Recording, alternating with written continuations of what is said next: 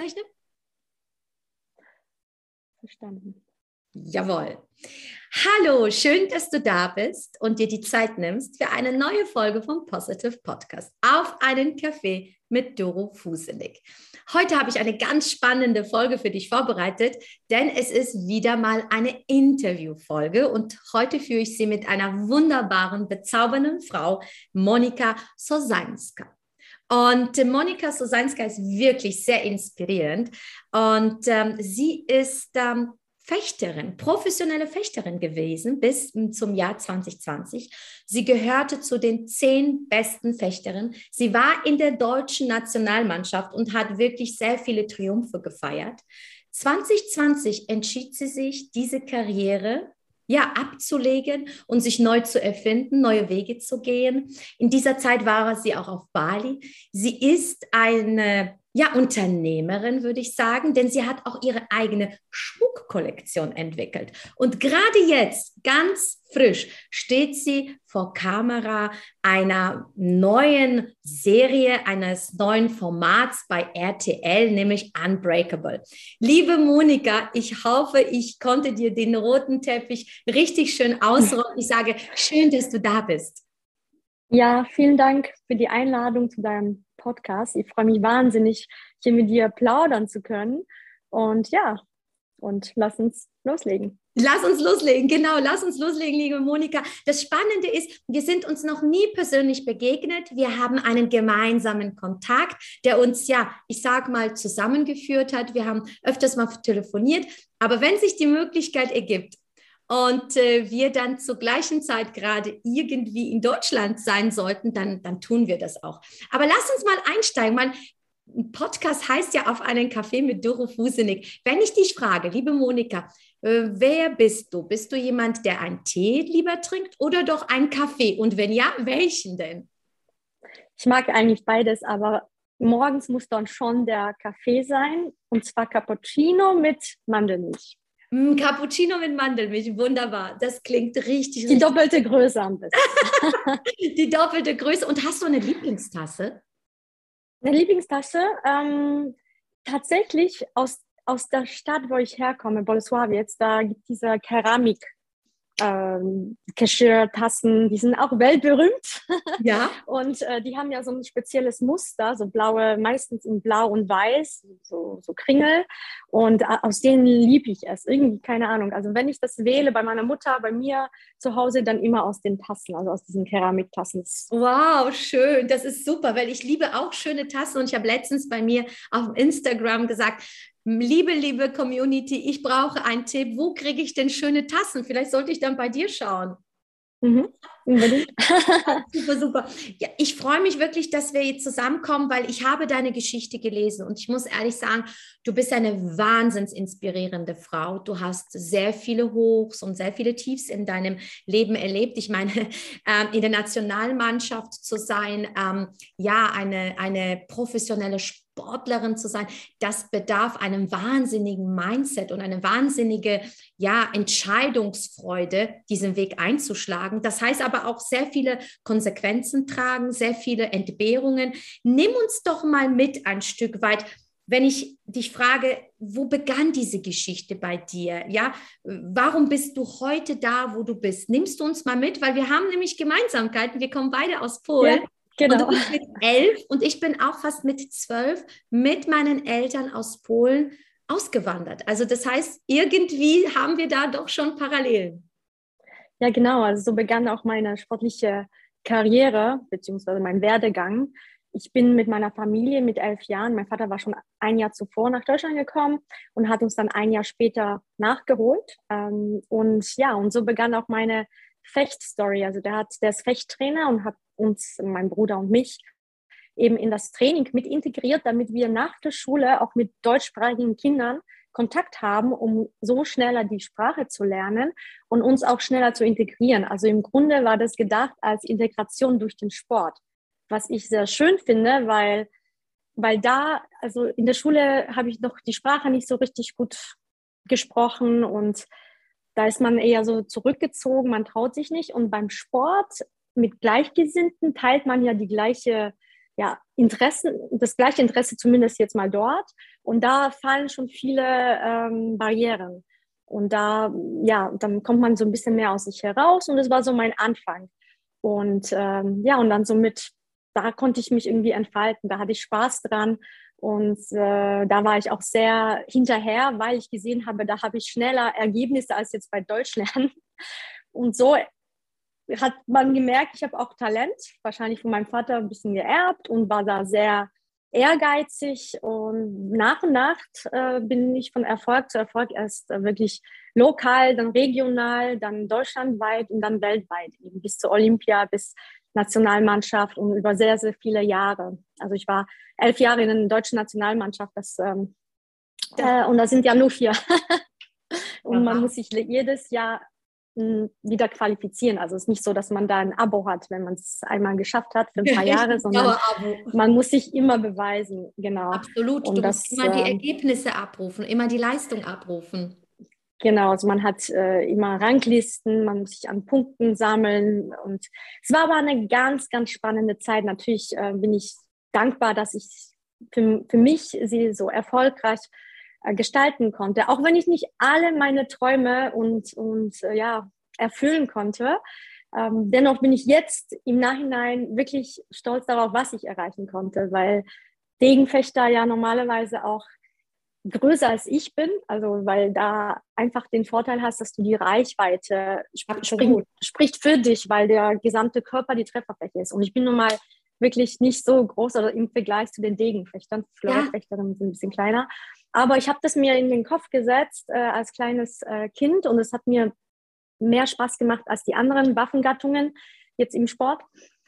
Und ja, und dann habe ich meinen eigenen Fechtstil entwickelt, äh, habe gedacht, okay, wenn ich jetzt schon nicht größer bin, äh, dann muss ich schneller sein, ich muss präziser arbeiten, ich muss ja das kompensieren mit ja, klar. mit anderen. Aber ich wollte halt beweisen, dass sie, es kommt jetzt nicht auf die Größe an, sondern aufs Können. Und ja. dann oh, und so habe ich mich dann so durchgeschlagen und war sehr, sehr viele Jahre in der Weltspitze.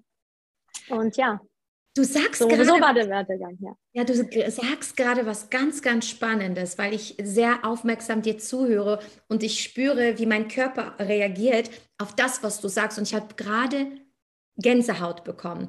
Darf ich fragen, wie, wie groß du bist? 1,62. Also, wir sind so beide gleich, gleich klein oder gleich groß. Ich bin auch nur 1,58. Also, das heißt. Wow, okay. Okay, das heißt, die Degenfechter, wie groß sind die normalerweise? Also, gerade auch die Mädels, die sind einfach so um 1,80. Viele, genau, es gibt schon auch kleinere, aber die sind halt nicht so weit. Ja, ja, ja. Weltrangliste. Das ist so spannend, was du sagst, weil letztendlich wäre es für viele ein K.O.-Kriterium. Die hätten gesagt, hör zu, ich bin nicht 1,80, die Bedingungen sind nicht die besten, also höre ich auf. Aber du hast gesagt, dann muss ich es kompensieren und dann muss ich in anderen Dingen besser sein als die, nämlich präziser, schneller.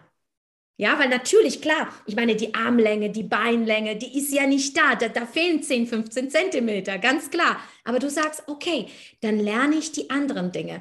Und ich glaube, das war schon ein Wahnsinnsmehrwert für viele, die hier zuhören, zu sagen, okay, vielleicht habe ich nicht die besten Herausforderungen, äh, äh, Voraussetzungen. Vielleicht habe ich jetzt nicht die beste Abschlussnote, vielleicht habe ich nicht die ähm, die Ausbildung, aber du hast es dir einfach vorgestellt und du wolltest es unbedingt und du hast den Weg gefunden, wie du es auch erreichst.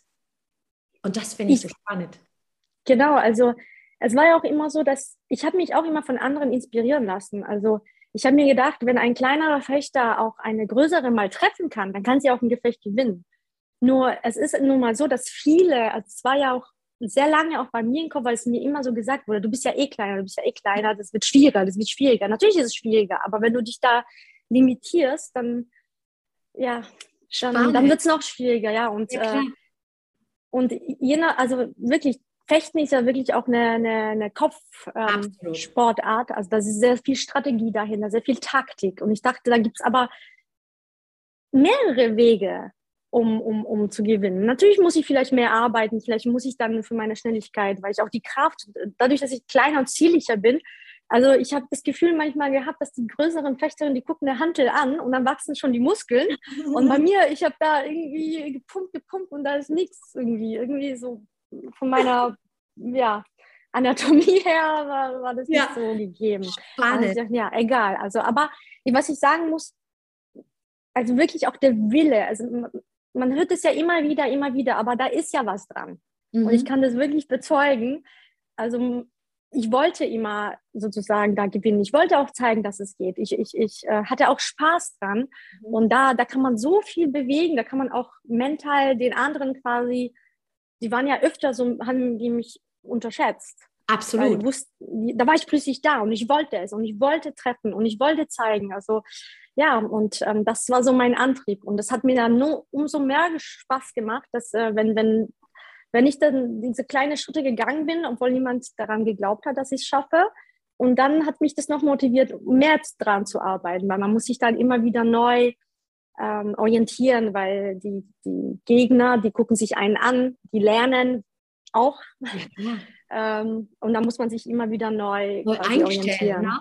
Wahnsinn. Nur einstellen, immer dran arbeiten, ja. Ich glaube auch natürlich, und das ist in vielen Sportarten so, glaube ich, dass du Egal, ob du Tennis machst oder vielleicht Golfen, ob du gewinnst oder verlierst, entscheidest du doch im Kopf, mental. Vor allem, genau, vor allem, wenn das Niveau ähm, relativ ausgeglichen ist vom Können.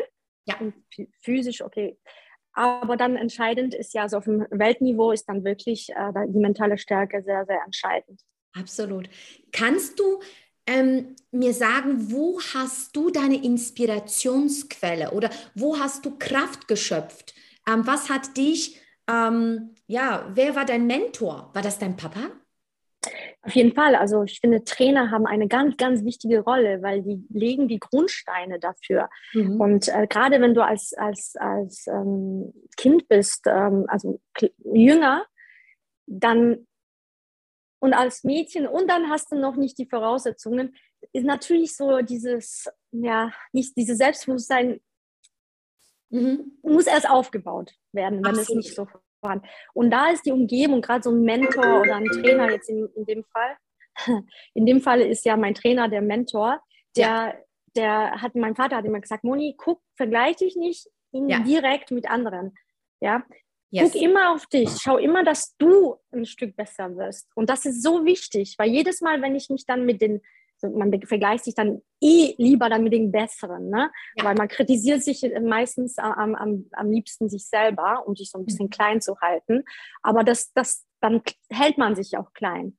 Aber mhm. wenn man nur sich selbst anschaut die ganze Zeit und die extra Meile für sich geht, dann, ja. dann bekommt man eben das Ergebnis automatisch.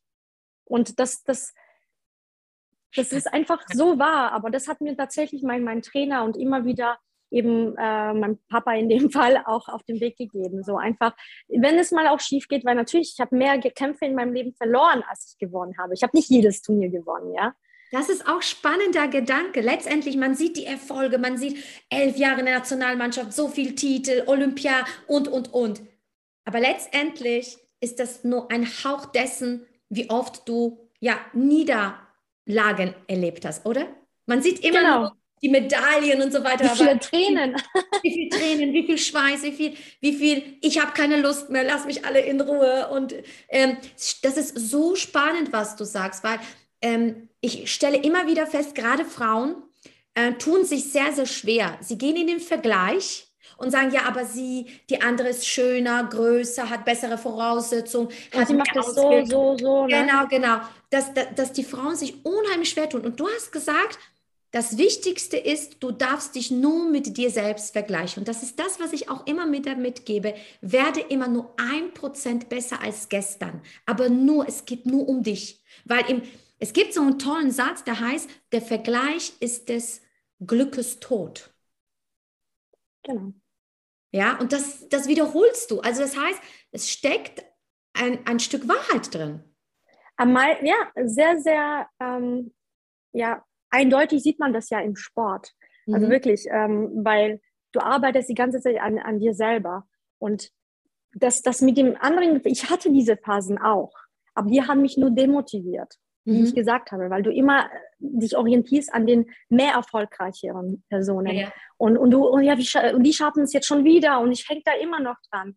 Aber das, das hat mich mental eher demotiviert und ähm, ja runtergemacht, als dass ich immer nur quasi dann wieder den Fokus nur auf meine, auf meinen Fortschritt und auf das, was ich tue und auf das, auf, auf meine kleinen, selbst ein, wenn eins Prozent schon zu viel ist, dann ist es ein Zehntel Prozent. Ja. Ja, also das, das sind so kleine und man, man, ich rate jedem, das mal vielleicht ein paar Monate zu versuchen und dann und nicht nach jedem Tag das sehen, weil im Großen und Ganzen merkst du diese Ergebnisse dann schon nach einer Weile. Das ist wie so ein ähm, man, aber es stellt sich ein. Also ich, ich schwöre, es stellt sich ein.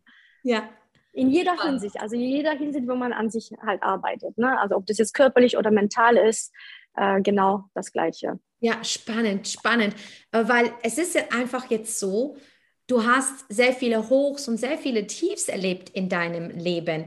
Ähm, wenn du jetzt ähm, jemandem einen Tipp geben würdest oder beschreiben würdest, wann hast du am meisten gelernt in deinem Leben? Bei den Hochs oder doch eher bei den Tiefs? Wie, wie war das für dich? Ja, wie, wie man das schon so schön sagt, also natürlich lernt man mehr bei den Tiefs, weil man sich da, ja, bei den Hochs ist man sehr so abgelenkt von, von den ja, von, von, den, ähm, ja, von dem Erfolg, von den Glücksgefühlen, da mhm. schwebt man quasi über den Wolken, dann da ist die Realität so ein bisschen sogar ferner ab, ja. Okay. Also dann da finde ich, ähm, aber es ist auch schön, also da, da schiffe ich ja auch Energie her, wenn, wenn, wenn was geklappt hat, wenn ich mich gut fühle. Dann bin ich hier und jetzt und denke nicht dran, okay, gleich ist es eh, gleich kommt die Realität, sondern ich, ich nehme darf daraus auch die Energie für eben die anderen Phasen, ja. ja also das ja. muss man auch genießen. Man muss auch lernen, sich auch mal ähm, ja zu sagen, ja, das hast du gut gemacht und ich bin stolz auf mich selber. Schön. Und das steigt, das steigert auch das Selbstwertgefühl und man und dann ist man gestärkt auch für die Phasen, wo es mal vielleicht plötzlich ja nicht so läuft, ja. Und ähm, ja und gerade aber auch bei bei diesen Tiefphasen, da muss man sehr viel an sich arbeiten. Und da muss man auch sehr viel Glaube an sich haben und entwickeln. Ja. Und äh, da ist es ja wirklich, da, ja, weil, weil, weil so viel Kraft kostet, da lernt man auch das meiste. Ich finde es auch wichtig, dass man das, sich das auch merkt. Zum einen, ähm, welchen Weg man zurückgelegt hat, um ja. wieder aus dieser Situation rauszukommen. Ja. Dann ist man auch gestärkter. Wenn wieder was passiert, dann, dann denke ich mir dran, du hast schon anderes erlebt, du hast schon anderes geschafft. Das motiviert mich ja auch immer. Gut, guter Punkt. Dass man das nicht vergisst. Ja. Weil es gibt, also wie ich in meinem Leben ja auch erfahre und alle anderen Menschen ja auch, dass das Leben nicht immer nur so nein, nach oben geht. Manchmal gibt es wirklich ähm, Einschnitte. Und da, das davor, was ich alles ähm, gesammelt habe in meinem Mindset, da kommt es darauf an, dass ich das da gerade auch einsetze. Wahnsinn, Wahnsinn. Wirklich, wirklich auch schön, dieses nicht selbstverständlich nehmen, dankbar dafür sein, sich einfach zu erinnern, hallo, schau mal, was ich schon mal geschafft habe.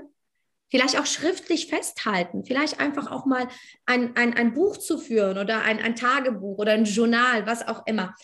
So spannend. Jetzt nimmt uns doch mal mit, du bist erfolgreich, du bist ähm, äh, in deiner Fechtkarriere unterwegs und irgendwann mal beschließt du 2020 diese Karriere ja zu beenden. Was, was geht denn da ab? Warum tut man das? Oder ja, nimm uns das mit. Wie, wie, wie kam das alles? Ja, also ich hatte 2019 einen Kreuzbandriss ah, okay. äh, und das hat mich schon mal sehr rausgehauen. Da ist es immer nicht gewiss, ob man ähm, seinen, seinen Beruf, also den Sport, wieder aufnehmen kann.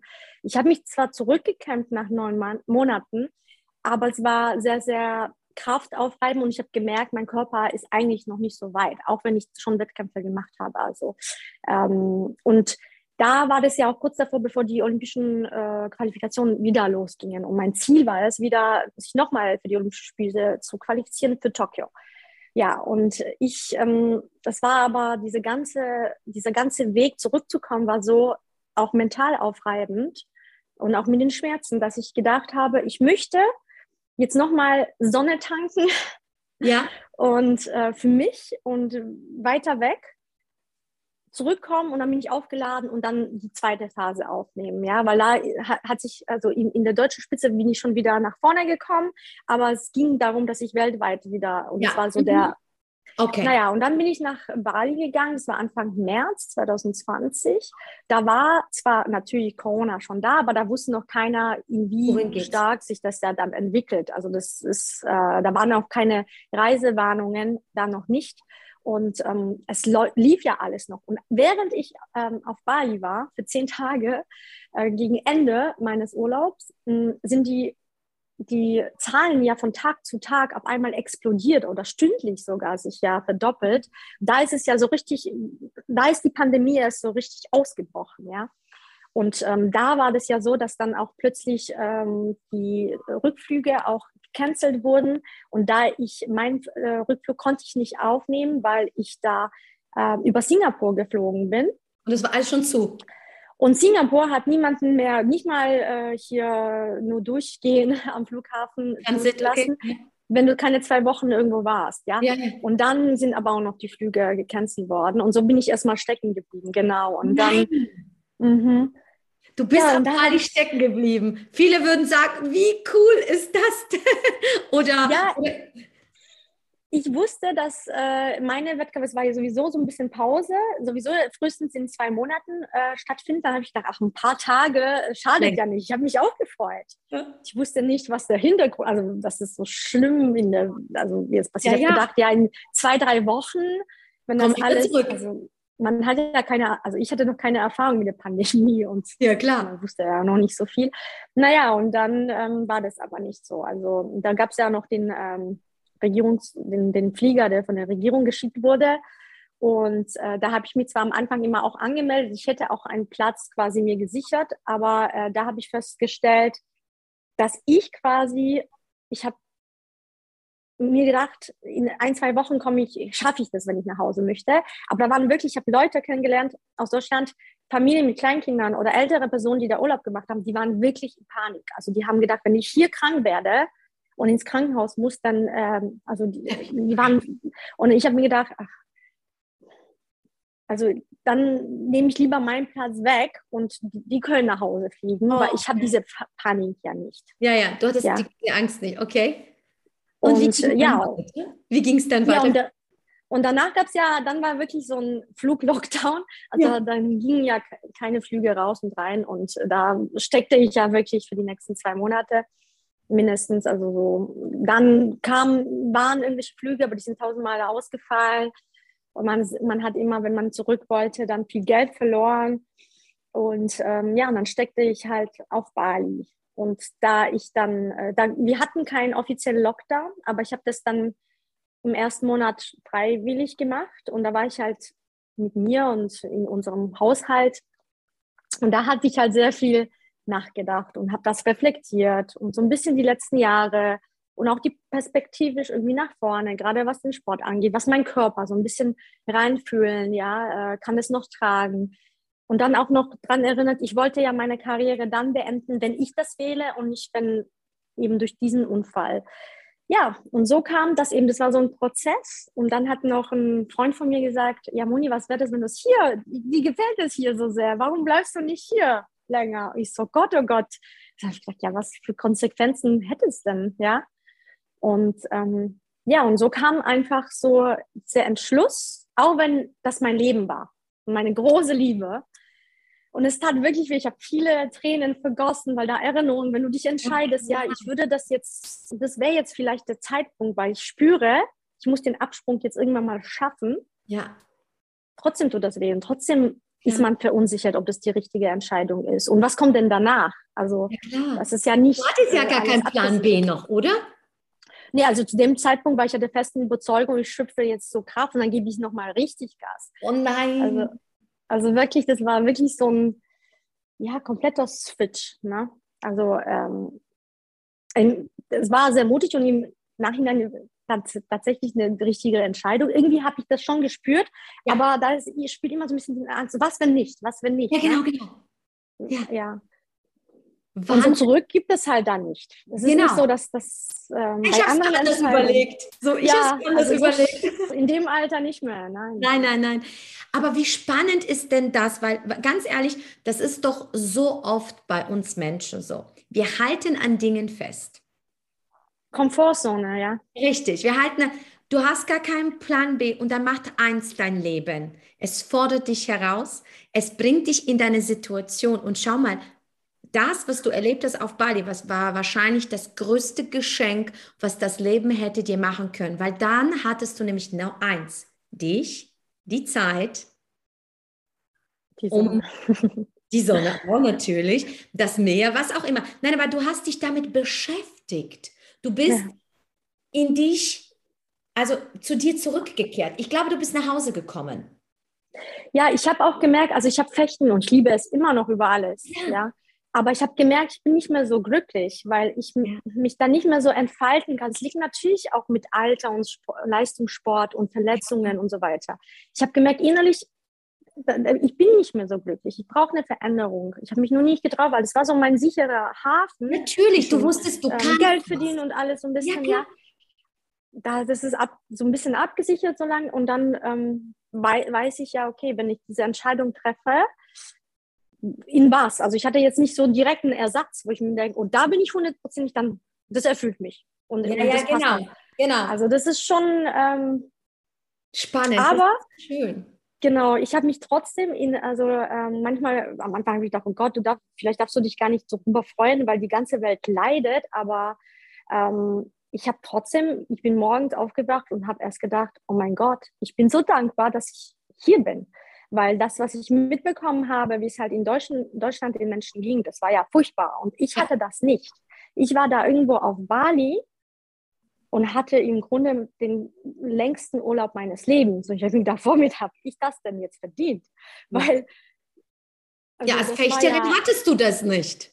Nee, das hatte ich ja 100 Jahre nicht. Und schon gar nicht so lange. Ne? Also ähm, deswegen war das so eine krasse Zeit, weil ich da auch eine schöne, also unglaublich schöne Zeit hatte. Unglaublich schöne Zeit. Inspirierend. Ja. Wie inspirierend ist das denn? Weil, weil ich kann, ich höre jetzt einfach nur mal raus, wenn ich das so zusammenfassen kann, ist Wahnsinn. Manchmal fordert dich das Leben heraus, einen Weg einzuschlagen, wo du noch nicht diesen Plan B hast, aber trotzdem zu springen und Weißt du, da haben wir auch wieder eine Gemeinsamkeit. Ich habe auch nach 20 Jahren ähm, meine Fitnesskarriere beendet. Ich hatte meine DVDs, ich hatte meine CDs, Produktion. Und bei mir war es ja nicht Corona, sondern bei mir war es damals die Geburt meines Kindes, was mich herausgefordert hat und gesagt hat, anzuhalten, anzuschauen und festzustellen, ich gehöre nicht mehr hin. Und ich war 39, mhm. ja, so ungefähr, ja, 36, so Mitte, Ende 30. Und ich wusste. Ja, ich bin 38, das ist ja auch sehr ähnlich. Genau. Der Umbruch und ich. Genau, und ich wusste, ich werde nicht mehr dieses Niveau mitspielen können. Und die Zeit, ja. es tickt. Und ich hatte keinen Plan B. Aber ich habe trotzdem gesagt, stopp, ich mache das nicht weiter. Ich habe auch damals eine Entscheidung getroffen, mich überall rauszunehmen und ich wusste, ich werde nicht mehr zurückkehren. Auf der einen Seite, ja, du weinst natürlich, weil das, du hast dich 20 Jahre lang damit identifiziert. Das war ein Teil deines Lebens und ich war total glücklich damit und alles. Aber dann auch die Lust zu haben, sich neu zu erfinden, zu sehen, ja, was steckt denn nun Monika noch drin? Was hat sie denn noch für Talente und Fähigkeiten? Was will sie noch kreieren, schaffen? Deswegen ist es so ja. spannend und ich finde das so inspirierend. Danke dir dafür, dass du uns deine Geschichte erzählst. 2020, Bali, du entscheidest, nicht weiterzumachen. Wo kommt denn jetzt, ich meine, ich habe ja deine Schmuckkollektion gesehen und ich, ich, ich finde die Ach, so bezaubernd, sie ist, die ist so, so schön, minimalistisch, aber doch sehr, ich würde sagen, hat einen, äh, sehr geschmackvoll, es spricht mich an. Ähm, wie kam denn das? Gibt es dazu eine Geschichte? Ja, natürlich. Also das, das war auch, ich bin, muss ich sagen, war mein Leben lang auch künstlerisch begabt. Also ich habe ja auch Geschichte äh, studiert. Ja, nur ja, nur ein Semester wegen Fechten musste ich das dann auch, weil es zu weit weg war okay. in Stuttgart. Aber egal. Auf jeden Fall war ich schon immer da sehr interessiert, habe gemalt, gezeichnet und so weiter. Und es hat mir immer gefehlt, dass aus meiner, in meiner Sportart so ein ähm, modischer oder ein, ein, ein, Schmuck zu tragen, der mich an meine Sportart vielleicht erinnert, aber nicht unbedingt jetzt so ein, so ein gotischer, gotisches Schwert da irgendwo ja. am Hals. Und da kam mir die Idee, dass ich meinen eigenen Schmuck kreiere, in erster Linie für mich, dass die Inspiration der, äh, ähm, äh, des Designs dem Fechtsport entspringt, mhm. das aber nicht so eindeutig äh, darauf hindeutet. Okay. Und ich dachte mir, ja, das ist doch eine gute Idee, um eben das zu tragen, was ich möchte, äh, was mir auch was bedeutet. Ja, und im, im Endeffekt habe ich eine ähm, von meinem Leben Mosix, eine Braveheart-Kollektion war die erste. Und mich hat es fasziniert, dass wenn mein Degen, also meine Kampfwaffe, bricht, dass die im Querschnitt der Klinge eine Art Herz hat. Wahnsinn, oh wie schön. Und das sind die Herzen, die ich quasi so, also so ja, ich. Ja, du trägst deinen Schmuck wunderschön, ja. Genau. Oder in den, in den Ringen eben auch.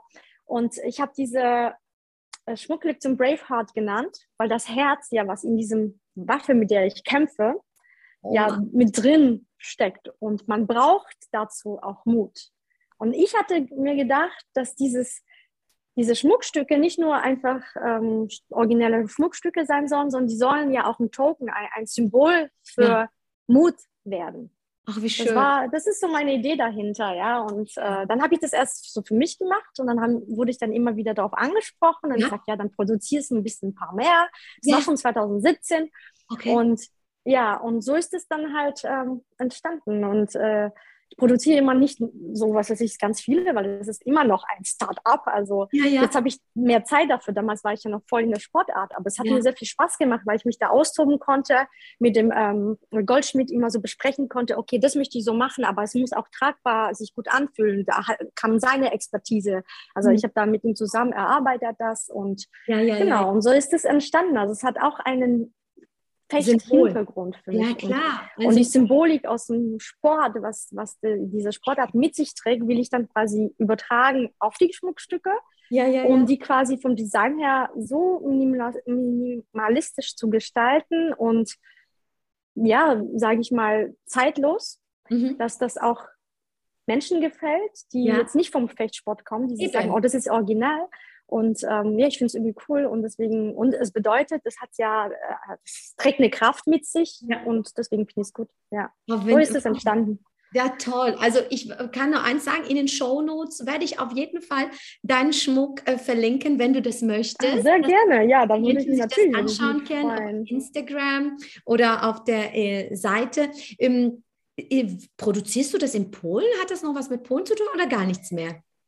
Ja, also ich habe jetzt äh, die, äh, äh, die Prototypen und ja. alles habe ich mit einem aus Pforzheim produziert, also entwickelt, einem Goldschmied. Mhm. Ja. Und er hat seine Produktion immer in Tschechien gemacht, weil das ist nun mal so, dass auch äh, in Deutschland, äh, die produzieren alle entweder in Italien, Polen oder Tschechien. Also ja, China Wahnsinn. ist da noch oder ja. Indien oder whatever, aber da musst du in so ganz großen Massen. Massen und es ja. funktioniert im Grunde so, dass du die Prototypen hast und die kopieren das im Grunde. Also die, die mhm. kaufen Gold ein oder du bringst das Gold oder Silber und dann kopieren Schön. sie das. Ne, ja, mega. Ja, genau. Und genau, das habe ich jetzt immer so in Polen gemacht, obwohl Italien natürlich ein bisschen günstiger ist und die sind genauso gut. Aber ja, ich bin Polin und ich habe gedacht, ich unterstütze jetzt Deutschland und Polen irgendwie. Ah, finde ich gut. Okay. Also das Herz, das, so das Herz, schlägt noch für Polen. Du bist gerade auch in Polen. Du bist bei, yes. bei deiner Oma, gell? oder? Ja, genau. Ich so versuch, schön. Jetzt bin ich ja aus Bali zurück und ich schaue, dass meine, dass ich meine Großeltern also so viel wie möglich dann auch noch besuchen kann, so, solange ich noch kann. Ja. ja, ja, klar. Spannend. Nimm mich doch mit, ja, du bist dann aus Bali äh, zurückgekommen. Wann bist du dann zurückgekommen, 2020?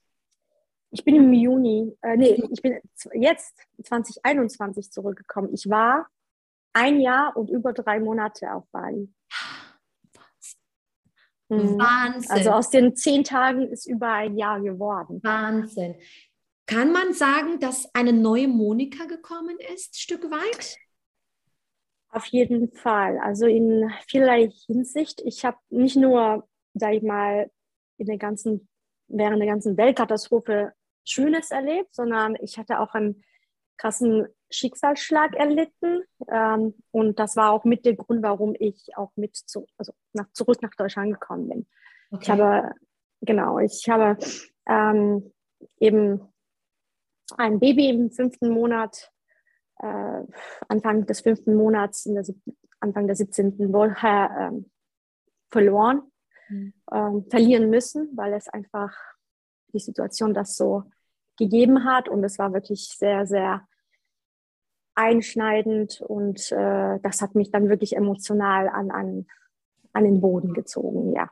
Und ähm, da war ja auch die Zeit äh, wirklich zu, äh, auch wenn ich mich auf Bali sehr, sehr wohl gefühlt habe und neue Freunde gefunden habe, aber da hatte ich dann auch das Bedürfnis, äh, zum Mama zurückzukommen ja. oder halt auch äh, zu langjährigen Freunden da ähm, mal auch wieder Halt zu bekommen, in, auch ein Stück genau. weit. Wow, das ist natürlich erst einmal, ähm, ist es nicht keine Selbstverständlichkeit, dass man das zum Thema macht. Ich glaube, auch viele, viele Frauen haben da auch ein Stück weit ähm, eine Herausforderung. Ähm, ist das ein Teil deines Heilungsprozesses, dass du das zum Thema machst? Ja, ich finde, dass das, ähm, ich habe das jetzt auch so empfunden, als wäre das jetzt so ein Tabuthema, obwohl es wirklich nicht so selten passiert, dass man da nie drüber reden sollte. Und äh, das, was ist manchmal, also jeder geht mit einem Schicksalsschlag anders um. Manche können das besser wegstecken, manche reißt, also, ähm, reißt es total auf den Boden. Und ich finde aber, es ist wichtig, dass man über solche Themen spricht. Zum einen, weil man es damit zeigt, ähm, dass nicht jeder das nur so wegstecken kann und ja. dass man andere vielleicht dafür sensibilisiert werden, diese Person zu unterstützen. Und dass es auch oft nicht einfach so ist, ja, das passiert halt. Richtig. Sondern da, da passiert viel, viel mehr. Ja. ja. Und ähm, das war mir wichtig. Äh, und für mich, ich habe gemerkt, dass sich in mich zu verschließen, da hatte ich innerlich so eine Traurigkeit, die mich in so eine Spirale nach unten gezogen hat. Ich hatte immer, also wie zum ersten Mal in meinem Leben, dass ich so gleichgültig geworden bin gegenüber, was ich tue, was ich äh, vorhabe. Also nicht wirklich so die Motivation da hatte. Und ich hatte das Gefühl, wenn ich das nicht unterbreche, mhm. dann, dann begebe ich mich vielleicht in die Gefahr, da depressiv zu werden oder Wahnsinn, da einfach nicht rauszukommen. Und, äh, und auch mit dem Mitteilen, also bei mir ist es nämlich so gewesen, dass äh, die Bildzeitung auch Großes gebracht hat äh, und sich aber darauf sehr viele gemeldet haben. Und das war ein, eigentlich, hat mir sehr viel geholfen, weil du merkst, du bist nicht alleine. Ja. Das ist eine schwierige Situation, weil Frauen, ähm, auch gerade Jüngere vielleicht, die da, die, da denkt man, habe ich was falsch gemacht? Also man wird da so ein bisschen allein damit gelassen, weil es immer noch so ein Tabuthema ist. Richtig. Und dass man da einfach aufklärt, nein, du bist nicht alleine, das passiert öfter, als man glaubt. Also statistisch sechs Frauen von zehn ist es in irgendeinem Stadium vielleicht nicht so spät, ne, aber in den ersten Wochen oder mal passiert. Und wie gesagt, also hm, das ist nicht nur. Da haben wir auch so. eine Gemeinsamkeit, ja. Genau, und, ähm, ja. und das finde ich mhm. dann, ich habe gemerkt, es hilft mir, mhm. wenn ich mich öffne. Ja. Und ich habe gemerkt, durch das Feedback, und das habe ich gesagt, wenn ich damit noch anderen helfen kann, umso mehr. Ja, Wahnsinn. Es ist so schön. Danke, danke dir dafür, weil tatsächlich, ähm, ja, ähm, auch ich zähle zu diesen Frauen, die sowas ähm, erlebt haben. Du weißt ja, ich habe äh, bereits zwei Kinder, ja, und Carlotta ist letztes Jahr am 8. April 2020 mitten in der Pandemie, ja, mit dem Lockdown geboren worden und ähm, dieses Mädchen hat schon bereits angeklopft und ich habe, ähm, bevor ähm, die Schwangerschaft mit Carlotta, ähm, ja, ähm, alles gut war, ähm, es war nicht so spät wie bei dir, aber es war, ich weiß, glaube ich, es war zehnte Woche oder sowas, habe ich auch ein Baby verloren, ja. Also äh, es ist schon, es macht schon was mit einem. Und äh, ich glaube, wir, wir, dürfen auch als Frauen uns da ähm, ja, ähm, öffnen und äh, darüber sprechen und ähm, einen Weg zu finden, wie wir das heilen für uns. ja, dass wir daraus Kraft schöpfen. Nimm uns mal mit, wie hast du wieder zurück in dein Leben gefunden? Was war so, wo du sagst, okay, das war einer, einer meiner größten Tiefs wahrscheinlich in meinem Leben. Ja. Wie hast du als Monika dann gesagt, okay, aber es darf jetzt weitergehen? Tatsächlich, also ich anfänglich hatte ich große Schwierigkeiten, mich ähm, zu öffnen, da wirklich in diesen Schmerz nochmal reinzugehen. Äh, und dann, das ist eigentlich krass, weil ich nie gedacht hätte, dass, äh, nee, anders gesagt, kurze Zeit, nachdem die Bildzeitung darüber berichtet hat, habe ich, ich habe auch in dem Interview, die haben mich dann auch dazu gefragt, ähm, eben diesen Satz gesagt, dass es ähm, äh, klar, man muss sich diese Trauerphase äh, zulassen und, und haben, aber dass es wichtig ist, dass man aktiv wird, um, wenn man merkt, diese Spirale nach unten, diese Gefühlsspirale zieht nach unten, dass man da was aktiv dagegen tut, um wieder glücklich werden zu können. Ja? Mhm. Und das hat ähm, eine Produktionsfirma aufgenommen und äh, haben mich angefragt für ein neues, komplett neues Format mhm. für RTL. Und zwar Unbreakable, genau. Was jetzt gerade. Ähm, Spannend, dass wir jetzt gerade das Interview machen. Ja, nimm uns mit. Ja, okay. Genau. Und das war eigentlich für mich, war das wirklich eine Bauchentscheidung, weil die haben bei mir angefragt, die haben gesagt, wir wissen, es ist noch nicht so lange her und du musst für dich entscheiden, bist du dafür bereit? Weil im Grunde ist das eigentlich wie eine Art Therapie mhm. mit Kameras begleitet. Mit einer Gruppe Menschen, mit professioneller Hilfe dabei. Also wir haben eine Psychologin, wir haben, das ist so ein Rundum, weil das war das, was sie mir vorgestellt haben, hat genau meiner Überzeugung entsprochen, dass man gleichzeitig mental als auch körperlich an sich arbeitet. Da kann man das unterstützen. Ja, ja, ja. Und ich hatte ja keine Lust. Ich, mir war das gleichgültig. Ich habe das, ich wusste, es wird mir vielleicht besser gehen, weil ich mein Leben lang im Sport mhm. war. Mhm. Aber ich habe ja so viel Gewicht verloren danach und, und ich habe mich einfach nicht, ich habe nicht geschlafen und so, so schlecht gefühlt. Ich hatte einfach keine Motivation, das wieder. Und ich wusste, ich brauche so ein, ja, so ein Kick, so ein bisschen wie, ein, wie eine, ähm, ja, ich habe mir gedacht, vielleicht ist es für mich tatsächlich eine Rettung. Und wenn das öffentlich wird und ich damit auch andere Menschen dazu inspirieren kann, an sich zu arbeiten und wir, es wurde uns auch gesagt, es werden euch ähm, Werkzeuge an die Hand gelegt, die in jeder Situation, wenn man mental an sich arbeiten möchte, anwenden kann. Und das soll ja auch den Zuschauern Mehrwert bieten. Und das hat mich, das hat sich für mich gut angefühlt. wertvoll angefühlt. Genau. Und ich habe mir gedacht, gut, das ist auf meinem Rücken. Ich weiß ja nicht, ob das, ob, ob das dann so tatsächlich stimmt und so weiter. Aber ich habe das Gefühl gehabt, ich kann diese Produktionsfirma vertrauen. Ich kann RTL da vertrauen. Irgendwie hat sich das richtig angefühlt. Und ich habe dazu gesagt. Und dann habe ich mich auf diese Reise begeben. Und äh, vor Ort habe ich gemerkt, ähm, ja, dass der Schmerz noch sehr, sehr tief sitzt. Okay. Mhm.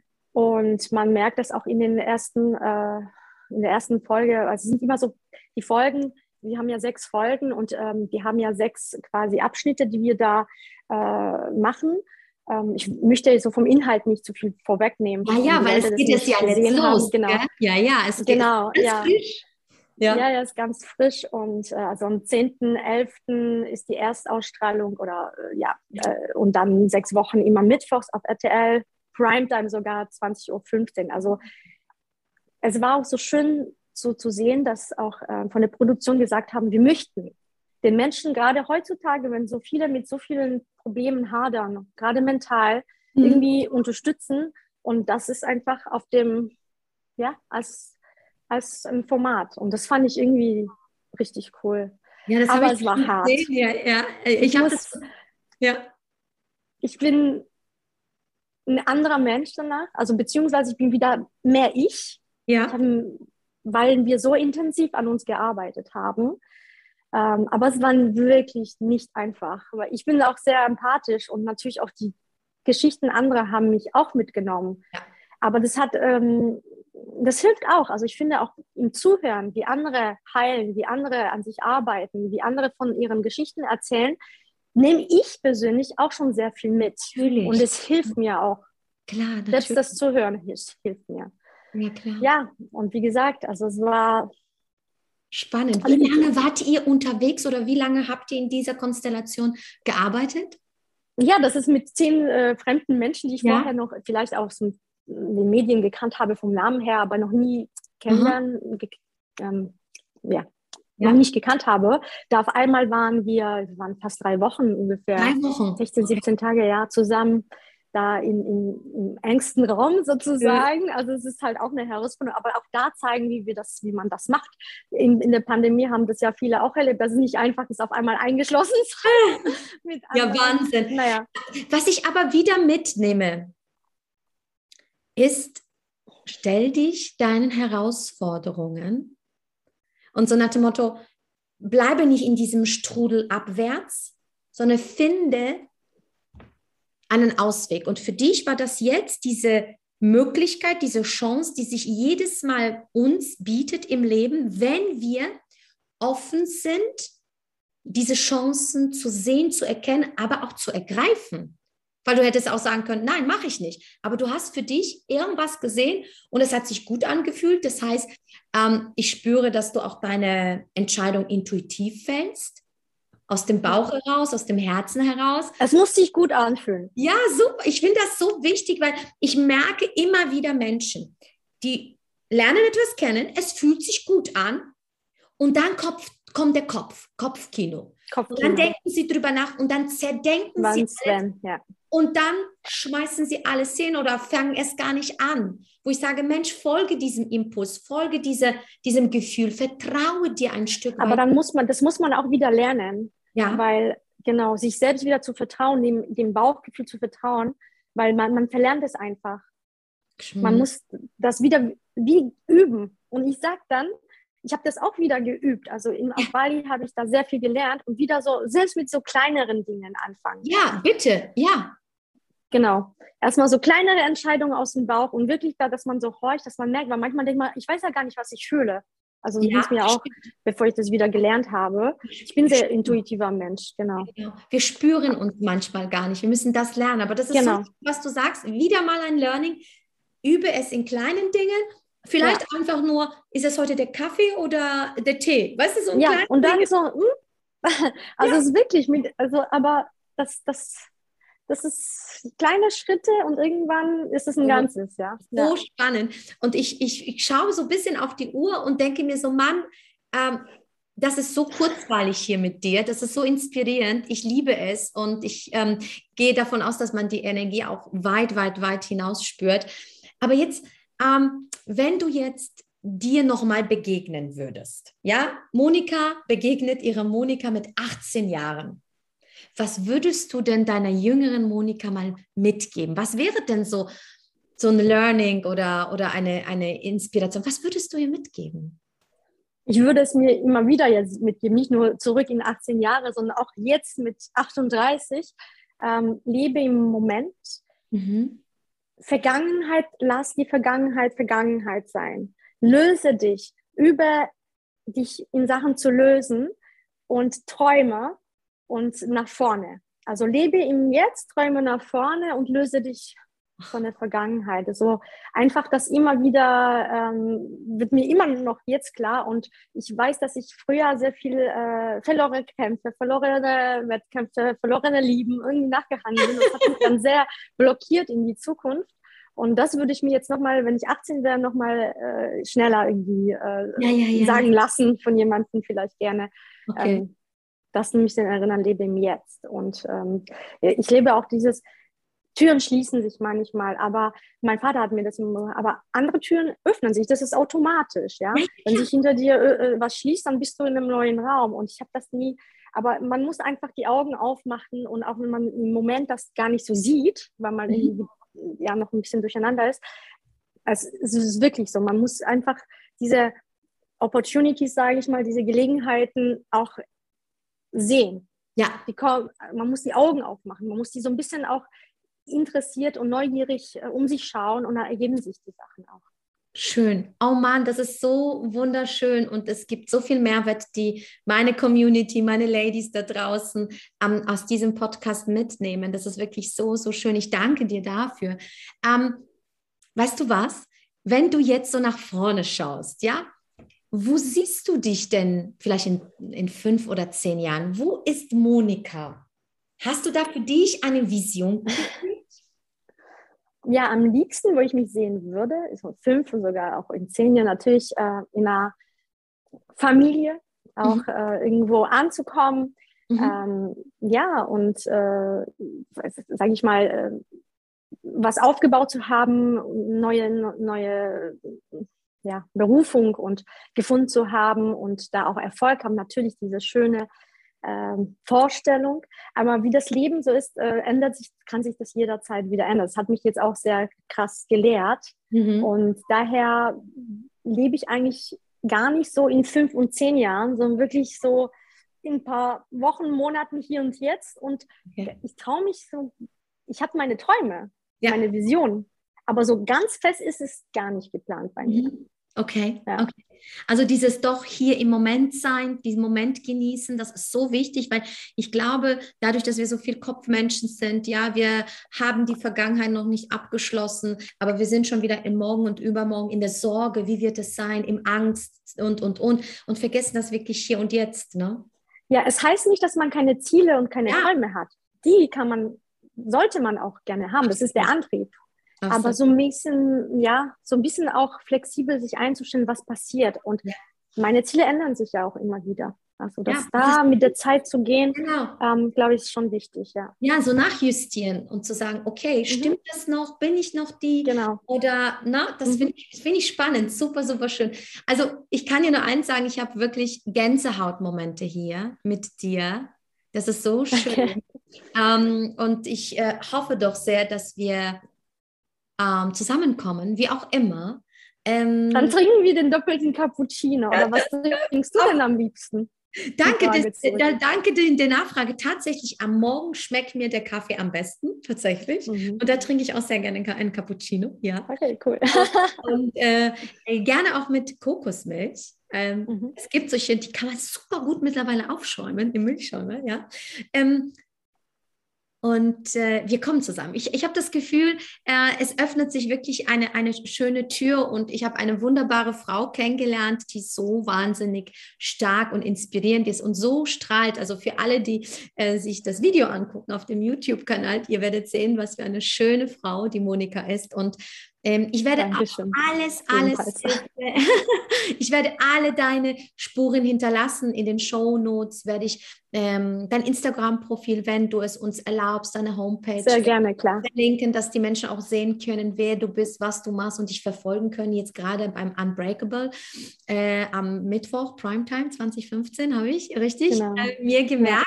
Ja. Und bevor wir doch in diese Schlusszielgerade einbiegen, ähm, sage ich wirklich, äh, wirklich danke vom Herzen, dass du das Vertrauen mir gegenüber ausgesprochen hast, hier mein Gast sein zu dürfen. Also danke, danke, danke dafür.